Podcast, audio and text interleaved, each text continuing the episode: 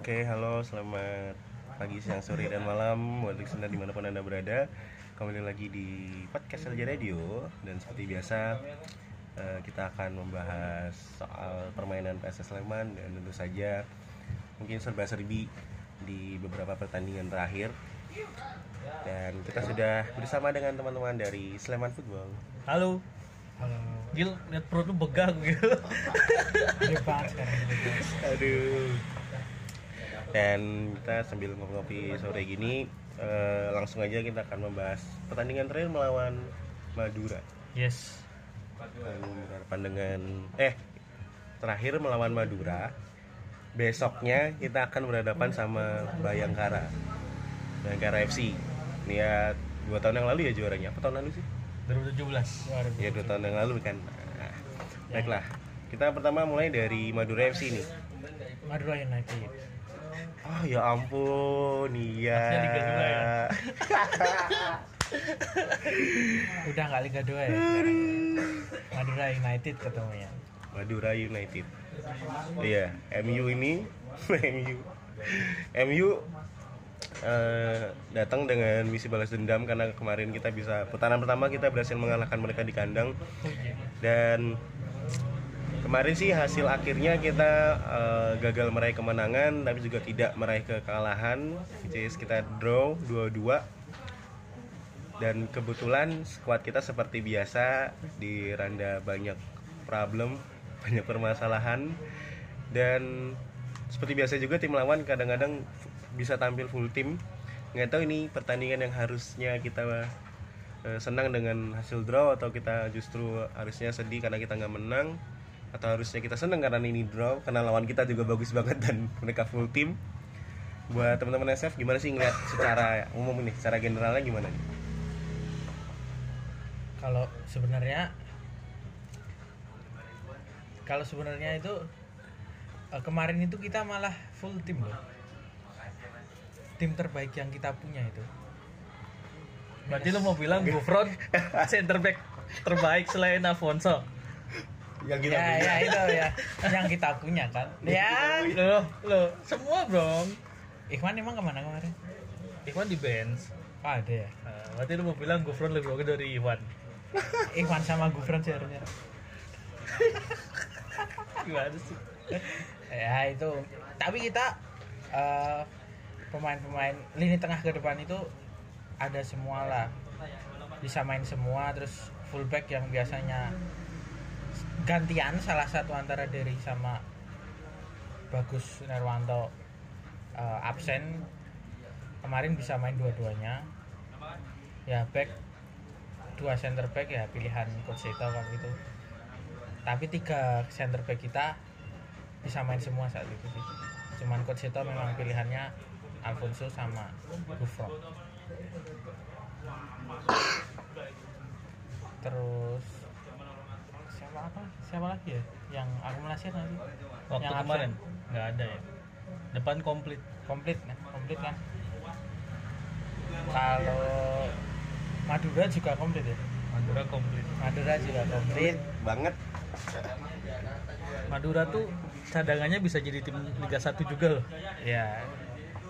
Kemarin waktu conference press conference juga Coach Seto bilang kalau cadangannya Madura ini ya bisa jadi kualitasnya sama kayak P S S saat ini, apalagi yang tim pertamanya yang kayak gitu. Waktu ini kebayang waktu pergantian fullbacknya gitu, si Rama apa ya sorry sorry Alfat Alfatir Alfat masuk nggantiin Marco Sandi ya. Dua dua pemain fullback yang kualitasnya harusnya tim inti semua, semua. Itu. Tim inti semua harusnya sih. Kalau kita ngebandingin di P S S gimana gitu? di P S S fullback Derry sama Munyeng sih. Nah terus penggantinya penggantinya ya Jajang lah, siapa lagi lah. Samuel ya punya potensi sih, cuman Coach Seto belum belum in, kayaknya belum begitu percayalah, masih terlalu belum punya pengalaman. Tapi harusnya sih ya gimana caranya lah dikasih pengalaman. Cuman kalau untuk laga sebesar kemarin ya belum. Ya Samuel. Itu dia mau lawan Beto gitu. Mau lawan Greg ya gitu. Kayaknya jadi jadi dilema juga dengan uh, ternyata gini nih. Coach Seto kan tipikal pelatih yang menyukai pemain muda gitu. Ya. Yes. Ketika dapat pemain muda justru ada sedikit problem ketika karena sudah di Liga satu yang kita setiap pekan akan menghadapi tim-tim besar gitu. Tim-tim besar dan materi pemain yang sebelas dua belas tapi mereka lebih baik dari kita. Dan akhirnya mau menurunkan pemain muda ini pun jadi kayak agak-agak kurang yakin gitu, kurang percaya karena tim yang dilawan juga lebih besar, pengalamannya dia untuk menghadapi tim-tim besar juga kurang. Makanya kayak kasihan kasihan juga enggak sih si Samuel. Sebenarnya kalau dari segi quality ya, kualitas ya, Samuel itu mampu bersaing. Bahkan kemarin main pun nggak masalah. Mungkin yang jadi pertimbangan karena Samuel kesiapan fisiknya mungkin ya. Dia juga kemarin habis cedera kan, habis cedera gabung belum lama. Mungkin yang dia dari kesiapan fisiknya kurang sih. Tapi waktu lawan Rama oke tuh, nggak ya? Ada masalah. Tapi waktu lawan Rama dia bingung loh. Kalau udah kelewatan dia bingung untuk harus akan seperti apa gitu. Kadang dia diem gitu. Di kosa kasih sama siapa? Tuasa Lamuni. Bukan, Alfredo. Tuan Naila. Ridwan. Ridwan Tuan Naila kan. Nah, itu deh namanya. Terus masuk, ada si Ridwan keluar kalau enggak salah. Yang dimasukin Ricky Kayame. Sama aja bohong. Ya sudah. aja bohong. Langsung Jajang Sukmara tampil heroik dia. Untuk pertama kali aku hadir, sangat berharap Jajang langsung masuk. Iya. Nah, balik lagi lawan Madura kemarin. Uh, kita tertinggal terlebih dahulu ya kalau nggak salah ya, benar ya, ya? Benar. Ter- tertinggal terlebih dahulu uh, dan seperti biasa justru P S S kalau ketinggalan terlebih dahulu malah semangatnya ini uh, makin makin besar gitu. Dan kemarin kayaknya terlihat banget, setidaknya menurutku loh, menurutku pribadi benar-benar bisa mengimbangi Madura dengan kualitas yang seperti itu. Menurut teman-teman sendiri gimana? Ya, kita kalau balik ngomongin tadi hasil ya, sebelum sempat terjawab bahwa dua-dua di kandang. Eh B T W kita sama Madura musim ini gak pernah kalah loh ya. Menang di U E, kita imbang di kandang. Kalau dilihat dari secara hasil memang sangat-sangat rugi ya, karena kehilangan poin penuh di kandang itu berasa banget, soalnya bagian bawah juga udah mulai naik nih. Perbedaannya juga tinggal sepuluh poin doang dari yang degradasi. Cuma kalau dilihat dari permainan, terlebih kita kemarin habis kalah sama Arema, itu progres banget.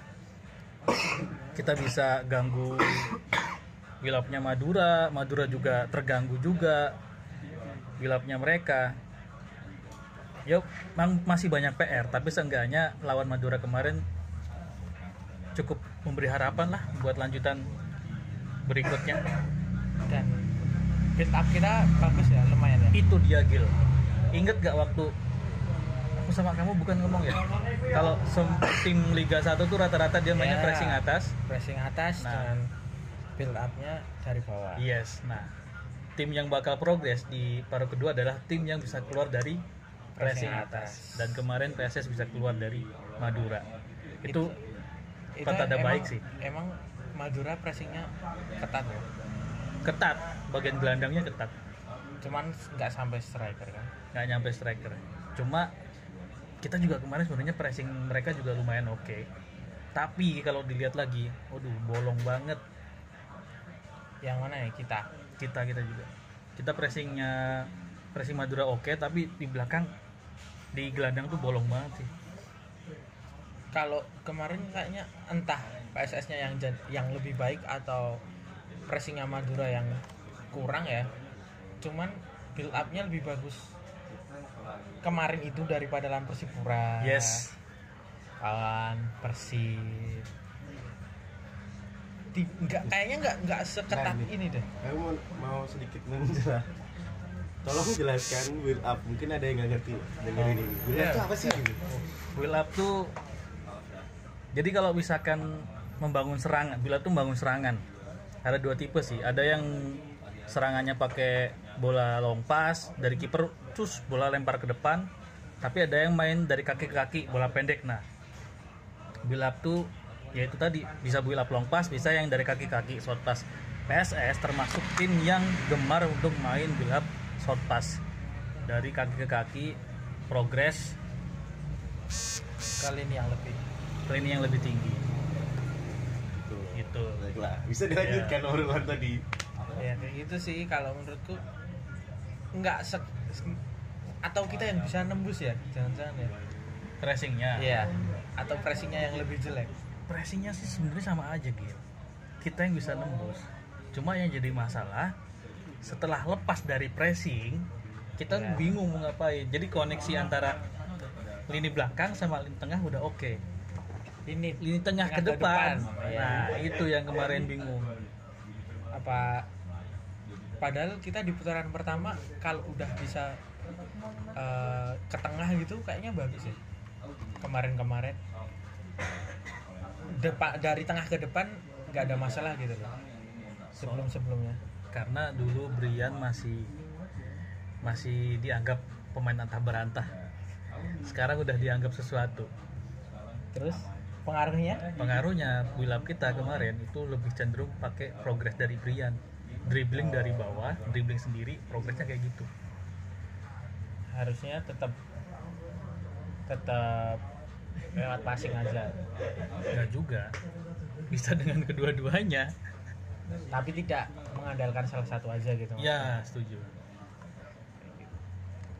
Terus ya emang emang dari belakang sampai, kalau kita lihat uh, beberapa match ke belakang itu kan kita kayaknya uh, kelemahannya adalah ketika belakang nggak bisa, dari belakang nggak bisa nyambung ke lini tengah kan. Hmm.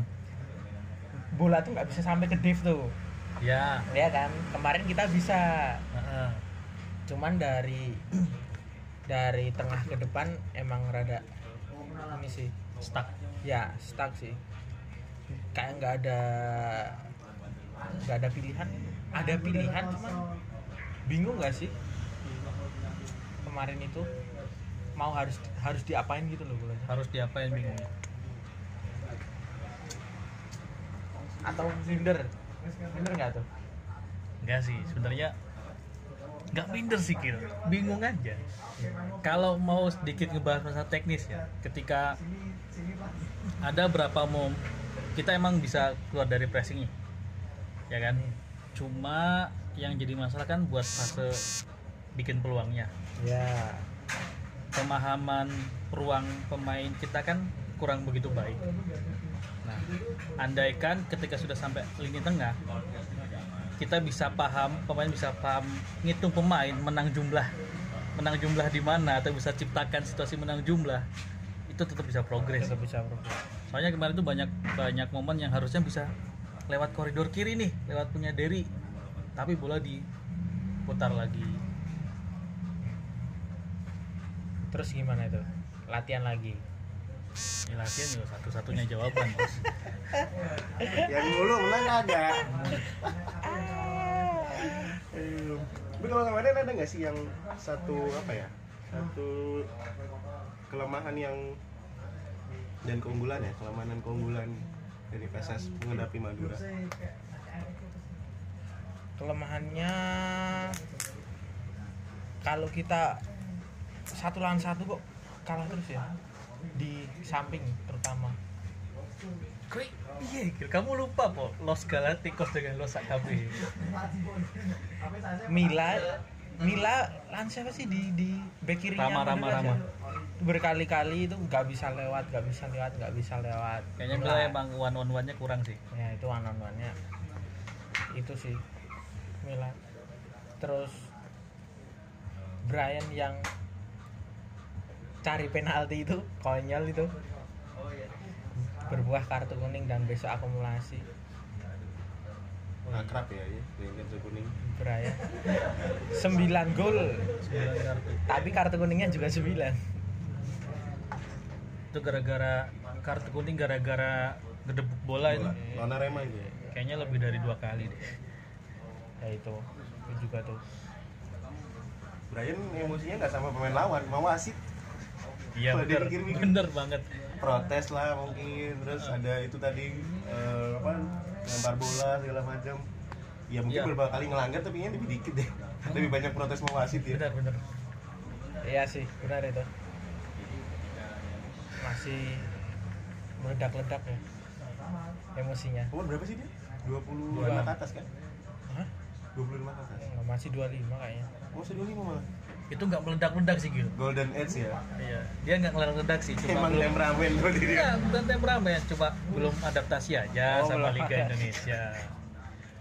Justru udah adaptasi. Kan kemarin cari penalti loh. Oh iya. Itu kan adaptasi sama Liga Indonesia. Iya juga, iya juga, iya juga. Main di kandang lagi. Kita adaptasi. Tapi kalau kemarin ya nggak penalti sih. Beda lawan kayak P S M tuh jelas penalti oh, iya. kalau itu. Kalau kemarin enggak juga. Tapi Kelebihan. emang apa ya kelebihannya? Kelebihannya kita bisa itu. Tadi lepas dari pressing. Iya, bisa lepas dari pressing. Sangat-sangat lebih baik daripada yes. beberapa pertandingan yeah. sebelumnya. Lebih kalau kita pertandingan sebelumnya tuh dari belakang aja udah bingung. Kita sekarang Ghufron sih, Ghufron oke. Okay. Mas Ghufron lu oke okay banget. Yang lawan Beto ya di kanan. Iya, lawan Beto. Lawan Beto, lawan-lawan Beto bisa dia. Bagus. Progres ya dia. Progres. Masih dua puluh tiga tahun loh dia. Oh, dia mulai dua puluh tiga tahun. Iya. Ikhwan dua puluh lima. dua puluh lima. dua puluh lima Dan Ma- Ghufron itu termasuk pemain yang mau belajar. Dibanding Ghufron mau belajar. Ya, emang harusnya kalau pemain masih segitu ya mau belajar sih, apalagi dia punya uh, punya apa ya? Punya bakat lah. Dia atributnya lumayan lengkap sih, interceptnya oke, okay. ya, tackling okay. bersih, speednya oke, okay. speednya oke okay sih. Dan jangan lupa kalau dia bisa membuang bola, bangkit langsung pukul dada, pukul dada, langsung pukul dada dia, semangat banget. Iya, itu getih, jiwa raga. Speednya sih yang kelihatan banget itu dari dua back, dua center back yang lain ya. Iya. Speednya, speednya jelas banget itu. Jelas itu, banget kelihatan. Itu dia kan. Yang tadi lu bilang itu yang terbaik kan yang kemarin. Ya enggak gitu. Ya. Sama Alfonso. Cuman antara Alfonso sama Ikhwan ini kan masih beda bisa, tipis. Masih bisa di, karena atributnya bersama. Kalau sama Ghufron kan jelas beda. Enggak sama lah. Apa? Tadi the game-nya. Ya. Beda jauh.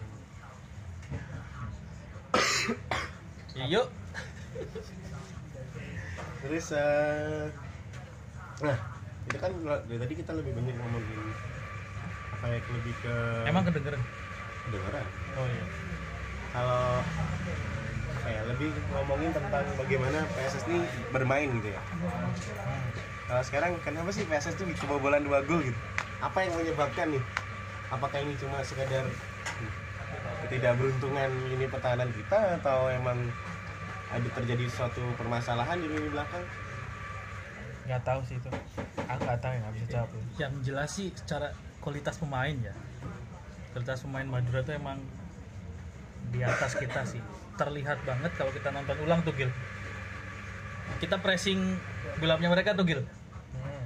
Tapi Diego Assis, Julfiandi, Abi Banyu sangat-sangat pintar dan aware sama ruang yang kosong. Iya. Benar sekali. Nah, itu yang bikin gelandang kita walaupun bisa nge-press bolanya mereka sih, tapi kalau mereka mau paksa banyak jebolnya. Karena mereka sangat aware dengan ruang yang kosong jadi cepat ngisi. Rotasinya bagus banget.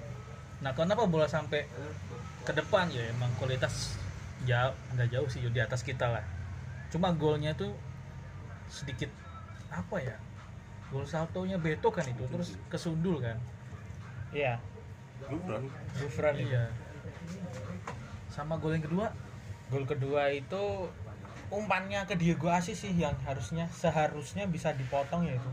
Ada dua pemain yang berusaha motong umpannya itu dari siapa ya? Tapi nggak kepotong. Akhirnya fullbacknya juga udah kosong kan itu Diego Assis, enak aja. Nah, itu kalau mau dibahas ya. Itu posisi si Diego Assis di antara center back sama fullback kan Gil? Iya. Nah, depannya center back ada kan pemain ada. Rachik kan? Iya ada Rachik. Dipegang fullback ada lagi kan? Beto kan di si siapa yang pegang sisi kiri Derry ya si, siapa Diego Assis di kanan nggak Diego Assis sama Derry iya sisi luarnya Derry ada orang nggak kok sampai lebar sampai ada Assis di tengah mesti ada orang kan ada apa ya ada ada ada sayapnya nah ada, iya ya kan? Nah itu dia kualitas pemainnya lagi yang lagi-lagi kita omongin. Assis tuh nyupot ruangnya pinter banget. Dapat di posisi yang itu kalau nggak salah nama ruangnya ruang half space dan half space itu yang sangat bahaya bagi defense.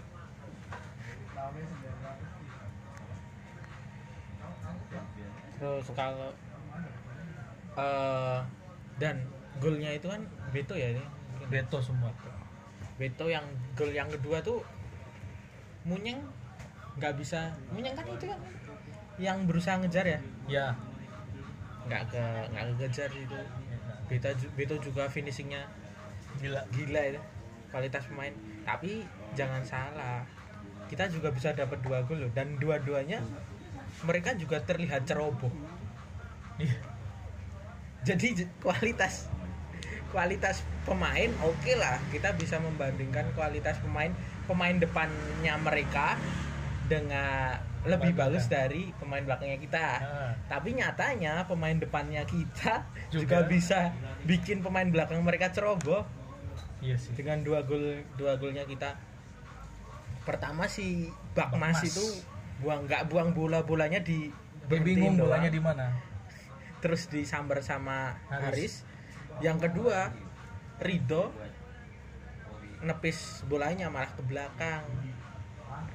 Di belakangnya ada Brian itu nggak nepis gitu eh nggak nepis eh sorry itu bukan nepis bukan nepis kopi ke belakang ya. Itu pengen nepis cuma cuma nggak kena, kena. Ya. Pengen nepis cuma nggak kena gitu. Dan belakangnya pun nggak ada orang loh itu Brian sama siapa itu udah ada dua orang loh nggak ya, ya. Ada pemain belakangnya sama sekali kok ya.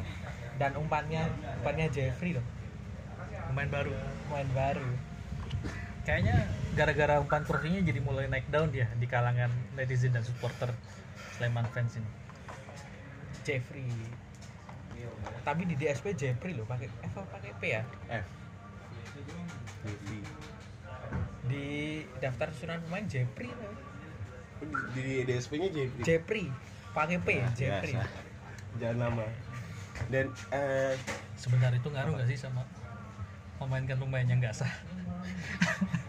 Kalah kan udah ini katanya sesuai K T P itu guys oh ya udah ya udah ya udah ya udah dan menariknya uh, ada satu nama Alexander Rachik yang di awal musim tuh apa ya, ada desus-desus mau merapat ke P S S terus serius ya awal-awal itu ada emang ya ada rumor-rumor seperti rumor. Itu Losangan. Terus dari apa ya dari netizen juga ya siapa sih yang nggak mau stop skor musim lalu gitu kan netizen juga pasti sangat-sangat menyetujui dan sampai di pertandingan ke dua puluh satu ya Alexander Rachik ini gak ada dalam daftar lima top skor di Indonesia nih. Menurut teman-teman apa sih yang terjadi gitu sekali kita ngomongin pemain luar gitu ya.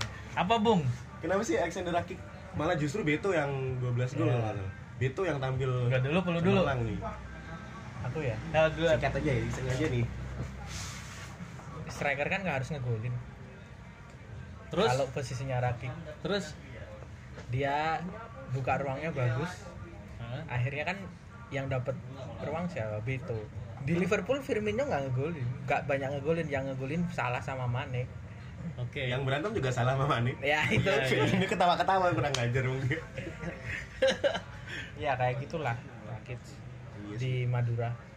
Kalau menurutku Beto gacor. Kayak keren. Kalau menurut bisa nggak kita nyari pemain kayak Firmino? Kursa yang tajam-tajam kayak Firmino.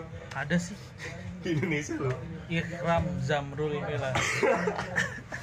Oh iya kan? Ya.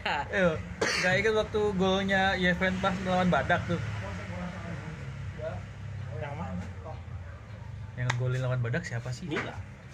Kagak Mila kasih. Oh iya iya iya. Yang jadi set boy itu loh. Dari tengah potong. Oh iya. Nah, kan?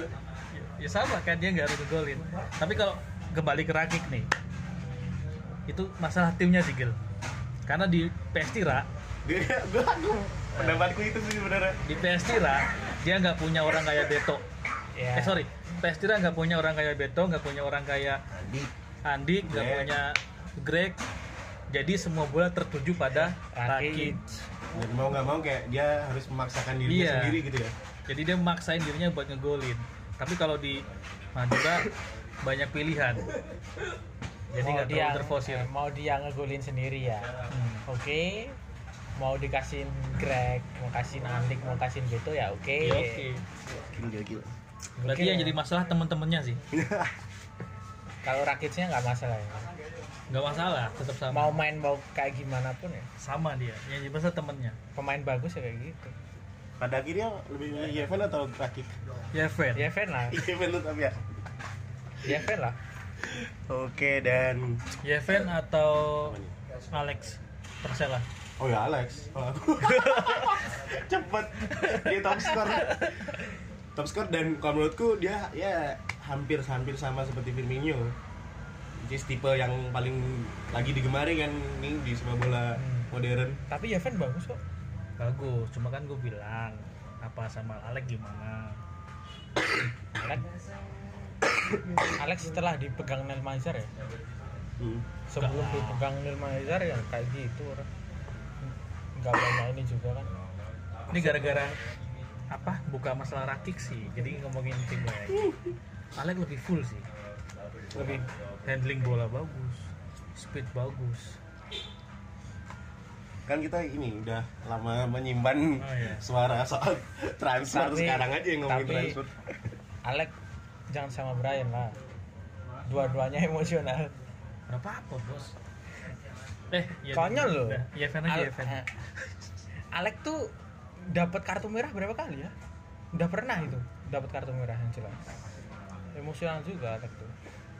Baiklah, kalau begitu uh, tandingan melawan Madura kayaknya cukup ya pembahasannya. Cukup lah ya. Dan besok banget loh, besok banget nih kita akan bertandang ke Bhayangkara F C. Uh, mereka untuk posisi di klasmen kita cuma beda empat poin. dua puluh sembilan sama dua puluh lima. dua puluh lima ya, dua puluh sembilan sama dua puluh lima. Dan uh, apa ya? Bhayangkara tidak seperti dua tahun yang lalu jelas sekali. Cuma tetap aja mereka berbahaya. Mereka akan tampil di kandang sendiri. Mungkin mereka akan bawa supporter sendiri. Yang bahaya tuh biasa. Di kandangnya Bhayangkara tuh yang bahaya yang di tengah no, di tengah sama yang di pinggir garis. Itu yang bahaya. Kalau eh, ngelihat ininya mainnya apa ya? Mainnya Bhayangkara gimana menurut teman-teman? Bhayangkara semenjak dipegang Paul Munster itu kayaknya menang tipis, kalah juga tipis ya. Paul sejak kapan sih itu? Paul dipegang Paul Munster. Sejak Yayan Tumena diganti sama Paul Munster. Kapan itu? Pokoknya dia kita waktu lawan kita di sini masih dipegang Alfredo kayak. Oh iya yang Alfredo merah. Alfredo apa Yayan Tumena ya? Yang lawan kita. Kayaknya beda, tapi beda kok cara mainnya. Hmm, beda. Yang paling beda banget tuh dari defense-nya sih, Gil. Oh, mereka mengejutkan loh, kalah sama Badak Lampung nol satu. Terus nah, Kalteng juga kalah tiga dua. Sama Semarang mereka seri. Sama Bali Persija nol nol. Seri. Bhayangkara lawan Madura United mereka seri. Lawan Arema mereka kalah. Jangan ke atas. Ke bawahnya. Ke bawah ini. Dong. Oh, yang di atas Alfredo. Dah, itu tuh tuh Persela tuh. Persela seri. Seri. Nah, Persela seri. Terus Bayang. Borneo seri. Borneo seri. Barito Putra mereka menang satu empat. Bali Barito, seri. Barito. Kalah sama Persebaya. Kalteng. Bhayangkara ini kayaknya juga. Yang bikin dia kalauan Barito emang Barito kan di kartu merah itu, Mas. Ya. Jadi Bayu Bayu da, Bayu Rayoga kan di kartu merah. Makanya bisa cetak sebanyak gitu. Nah, tapi defense-nya dia tuh ini sih apa? Rapat banget dan transisinya cepet, pindahnya cepet. Jadi ketika bola di tengah, dia rapat di tengah, bola di samping, rapat di samping, dan itu cepet, cepet banget. Itu P R buat kita sih sebenarnya. Kalau beneran nih Bruno Matos di Bhayangkara enggak? Bener ya, bos, Bruno dan serangannya mereka tuh lebih ke Bruno Matos. Oh. Bruno Matos sama siapa ya? Sama Jumafo. Bukan, bukan. Sama Jumafo tuh momak juga tuh. Nah, yang Kalteng tuh siapa? Hendipo. Ah, Hendipo Gustavo. Tapi lebih ke kayak Bruno sentris sih. Ya, Bruno kayak Bruno waktu kita lawan Persija dulu. Yes. Ada Bagas Adi juga itu. Iya. Yang di Twitter iri dengan temannya bergabung dengan P S S. Iya. Iya. Pencitraan. Iya, tahu di pilihannya. Itu nggak pencitraan kan, Mas? Pengen pulang itu, pengen pulang. Dan uh, kalau dilihat dari nama-namanya ya balik lagi seperti biasa uh, apa ya? Cukup berbahaya, ada Ilhamudin. Itu dia. Di muster Ilhamudin nggak main, Hargianto nggak main. Siapa namanya? Hargianto nggak main. Nggak main. Terus yang main? Yang main si Tem Iksan, Tem Iksan, Lee Yunjo, Lee, Lee Yujun, Lee Yujun. Sama udah itu dua pivotnya itu. Itu. Eh, yang ini siapa? Satu lagi yang timnas U dua puluh tiga? Vendrio. Sani. Nah, Sani. Oh, Sani. Masuk di winger. Winger. Dia main tengah kan? Kemarin di winger. Sani Rizky. Kipernya ini. Kipernya juga ganti, bukan Awan Seto. Oh, ini ya. Wahyu Yes. Wahyu Tri. Eh, tapi waktu di sini juga ya Wahyu Tri. Iya. Iya, iya yang tabrak sama itu kan. Siapa? Gil center back idola lu Indra Indra enggak main juga. Kapten. Banyak perubahan sih. Main di timnas aja Indra Kahfi itu. Temenin adiknya. Ya, ya. Optimis enggak main liga? Kalau udah soal track record dari lima pertandingan menurutku sebelas dua belas lah sebenarnya. Ya, sebelas dua belas sih. Memang sebelas dua belas. Konsisten juga mereka. Banyak imbangnya kayak kita. Imbangnya karena defense-nya dia bagus. Yang jadi masalah adalah kita butuh Mila untuk defense yang seperti itu dan dia harus T C lagi. T C lagi. Mila T C. T C. Kita butuh or, butuh winger yang jadi opsi di ruang sempit. Rangga kurang sih. Haris Haris malah nggak nggak di bawah sih. Nah, Haris nggak di bawah. Eh, di bawah kok? Di bawah nggak sih? Nggak tahu sih. Lupa. Rangga yang jelas di bawah. Rangga, Rangga di bawah. Arsyad di bawah. Arsyad di bawah. Arsyad ini sangat-sangat underrated nih. Ya nggak sih? Kayak yes. gitu-gitu aja deh. Yes. Dari masuk sampai sekarang mau dibilang turun jarang main, mau dibilang naik juga ya gitu-gitu aja. Nggak tahu sih Arsyad. Kalau di winger jarang main ya. Strikernya kita bawa semua. Bawa Baha, Yudo. Nah ini nggak ada Brian tuh gimana besok? Gue takut kayak Persib, eh sorry, P S Tira sih. Lawan Tira, nggak ada Brian. Nggak maksudnya lawan P S Tira itu kan sebelum lawan, sorry, sebelum P S Tira setelah lawan Persela kan. Hmm. Nah pas mau lawan P S Tira sebenarnya optimis sih bakal dapat poin bahkan bisa menang lah. Ternyata pemain kita kurang. Yeah. Nah, aku takutnya pas Bhayangkara juga sama. Karena kita habis kemarin Madura yang seperti itu progresnya, maka timbul rasa optimis. Tapi ternyata pemainnya juga nggak full. Brian, hmm. akumulasi, Mila, T C, Mila, T C. Haris, nggak tahu di bawah enggaknya. Jadi aku kayak di Javu aja sih pas sama lawan Persela. Saya memang juga T C. T C saya memang. Berarti tengahnya siapa dong? Wahyu, Dev, Wahyu, Wahyu, Dev, Batata, ada nih, Ikhwan Ciniago, Ikhwan, Ikhwan Ciniago, itu namanya kayak nama pemain asing ya, pemain asing, pemain asing dari Temanggung, Ikhwan, menarik sih itu Ikhwan, masih masih muda nggak sih? dua puluh tiga tahun berarti ya nggak muda-muda banget sih berarti. dua puluh tiga tahun baru masuk P S S ya. Sebelumnya Liga tiga siapa tahu kan. Seto punya bisa lihat bakat-bakat terpendam. Ada Ilham yang datang. Ini optimis gak nih? Nggak ada. Dulu aja. Main aja terus. Aduh. Jadi bahaya banget menurutku ini udah udah. Selama bahaya banget. Beda selama gitu. Selama kaki kirinya Bruno ditutup, kayaknya untuk defense masih aman.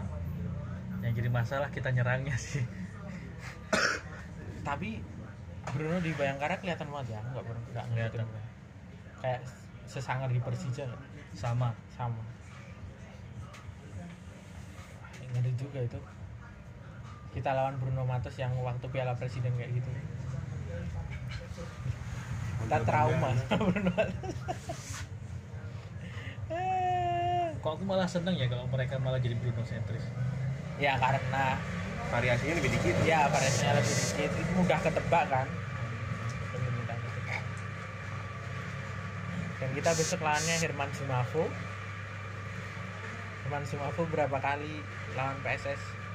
Yeah. P S S kalah.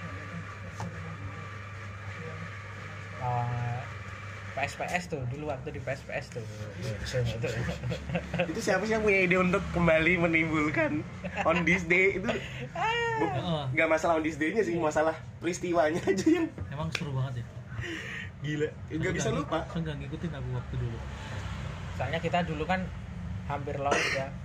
Masih punya peluang itu, lolos. Bisa lupa beneran. Kita udah menang dua kosong. dua kosong. Udah dua kosong. Ya babak pertamanya dua satu kita menang. Iya, kita menang dua satu. Di babak keduanya nyerang, nyerang, nyerang terus cuma ya itu. Counter attack, kebalik dua dua, tiga dua. Wah. Kayaknya tuh mayoritas penonton yang hadir nangis kayaknya di sana. Mayoritas. Udah ketutup peluangnya. Harusnya bisa lolos ini tuh. Besok kita ketemu lagi Irman Cimaku. Main sih dia. Main ya? Kayaknya main deh. Kan strikernya ini tinggal siapa sih? Bhayangkara. Lainnya Herman Cimaku. Bruno Matos biasa ditaruh striker. Oh iya. Belakangnya Hedipo Gustavo. Hmm? Hedipo cuma kayaknya cedera. Oh cedera. Nah kalau jadi cedera, berarti Jumafo naik ke atas. Nomor sepuluh lagi Bruno Matos. Karena ininya juga pemain asingnya Bhayangkara dirombak toh. Iya. Kemarin itu Flavio Beck sama siapa? Yang strikernya tuh juga dibuang. Siapa gitu? Lupa. Siapa itu? Striker asing. Lupa. Nah itu Ramiro Ramiro Ramiro Vergonzi. Iya Vergonzi. Vergonzi. Ya, Vergonzi kan. Ramiro Vergonzi. Bersyukur Flavio Beck keluar. Karena kita karena gak... dia ngeri sih nyari antar lininya. Nah terus Bruno Matos gimana? Dia nggak ngeri ya? Ya itu sih, kaki kanannya kan lemah gitu. Hmm. Kalau Flavio? Kanan kiri oke. Okay. Tapi kita kemarin waktu di lawan Padang Flavio main juga. Emang Flavio main? Main ya lawan. Menit berapa? Babak kedua. Kita yang putaran utama Bhayangkara seri. Seri. Seri sini ya. Ya Flavio itu dari jarak jauh kan. Flavio. Nah, gitulah. Baiklah. Ada kata-kata ini. Ada gitu. Menang enggak? Menang enggak? Bisa menang enggak? Menang atau tidak di jawabannya nih. Enggak boleh jawab dulu loh. Iya, ya. Menang atau tidak nih? Menang lah. Menang ya. Semoga. Lu menang enggak? Draw. Ayo bisa lah menang lah. Yeah. Tapi kita nggak full tim juga, jadi ya gimana? Harusnya yang ada ini sih nggak terlalu ketergantungan dengan Dave dan Brian. Kalau kita nggak ada salah satu tuh sering banget ya kan? Bingung. Sering sangat banget bingung kan tengahnya kan? Asal salah satu nggak main, salah satu nggak main. Dan payahnya sering kita. Jarang malah jarang main bareng itu berdua. Satunya suka kartu kuning, suka akumulasi, satunya suka cedera. Ya kayak gitulah. Iya. Iya, makanya. Tapi memang emang kayaknya waktu lawan Persebaya sama Makassar mereka kan main ya. Iya, main berdua. Itu benar-benar kayak the best of P S S banget itu. Keluar beneran gitu. Ya memang itu kuncinya. Dan ya, ya memang makanya. Tidak ada yang seindah harapan. Kalau nggak ada salah satu tuh ya nggak bisa juga kan kita terus uh, ketergantungan sama dua pemain itu. Kalau salah satu sal- masa mau kalah terus kalau salah satu nggak main kan nggak juga. Oh, baiklah. Terus linter, eh, benar benar. Linternya besok siapa yang main? Nah, siapa siapa ayo. Ya Batata Dev satunya lah. Aku lagi suka harta. Suka harta ya. Kok aku mikirnya kalau nggak Rangga si Okan ya. Rangga mungkin ya, malah Rangga mungkin. Mm-mm. Waktu dilihat lawan ini Persipura. Lawan Persipura, Rangga bisa jadi solusi sih. Coba besok Coach Seto gimana? Atau malah Okvan. Okvan nomor delapan apa nomor sepuluh sih? delapan bisa. Terus nomor sepuluh-nya siapa, Kak? delapan sepuluh bisa Okvan. Oh, delapan sepuluh bisa. Atau mungkin Wahyu Sukarta duet sama Batata depannya Dev. Ya, itu bisa juga tuh. Atau mungkin double Batata eight. Duet sama Paul Scholes. Iya dong.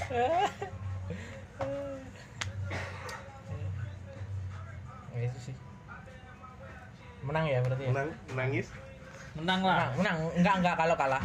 Enggak enggak kalah ya, yang jelas enggak kalah nih. Enggak kalah. Cuman emang kalau tandang kayaknya bisa mainnya lepas, lebih lepas banget gitu ya. Lebih lepas. Nggak tahu juga sih kenapa. Kayaknya kepikiran, wah ini yang datang udah jauh-jauh, udah jual segala macam barang-barang cuma buat nonton bola, paling nggak poi. Dan ya uh, seperti itu, seperti biasa kalau ngobrolin permainan P S S tuh kadang miris, kadang seneng. Tapi kalau nggak diobrolin kok nggak enak. Dan Um, yang jelas besok kita akan berhadapan dengan Bhayangkara. Dan buat teman-teman yang berangkat ke W D, uh, hindari provokasi, berhubung kita di Liga satu. Sudah semakin banyak yang tidak suka dengan kita. Iya kah? Oh iya dong. Cuma ya biasa lah kan, begitulah namanya juga klub bola kan. Dan sekali lagi hindari aja provokasi, yang penting sampai dulu ke stadion. Kita intinya kan beri dukungan untuk P S S. Dan pulangnya juga selamat. Pulangnya juga selamat. Lagi. Terus apa lagi ya? Ya, yes, terima kasih udah dengerin podcast kita kali ini. Dan sampai bertemu di episode podcast selanjutnya. Dadah. Dadah. Kayak lemes banget dadah. Dadah. Enggak ada full service. Oh iya. Lupa. Lupa kan, lupa kan. Aduh, ngeblank. Baiklah. Kalau begitu kami tutup dengan tetap P S S dan full service. Dadah.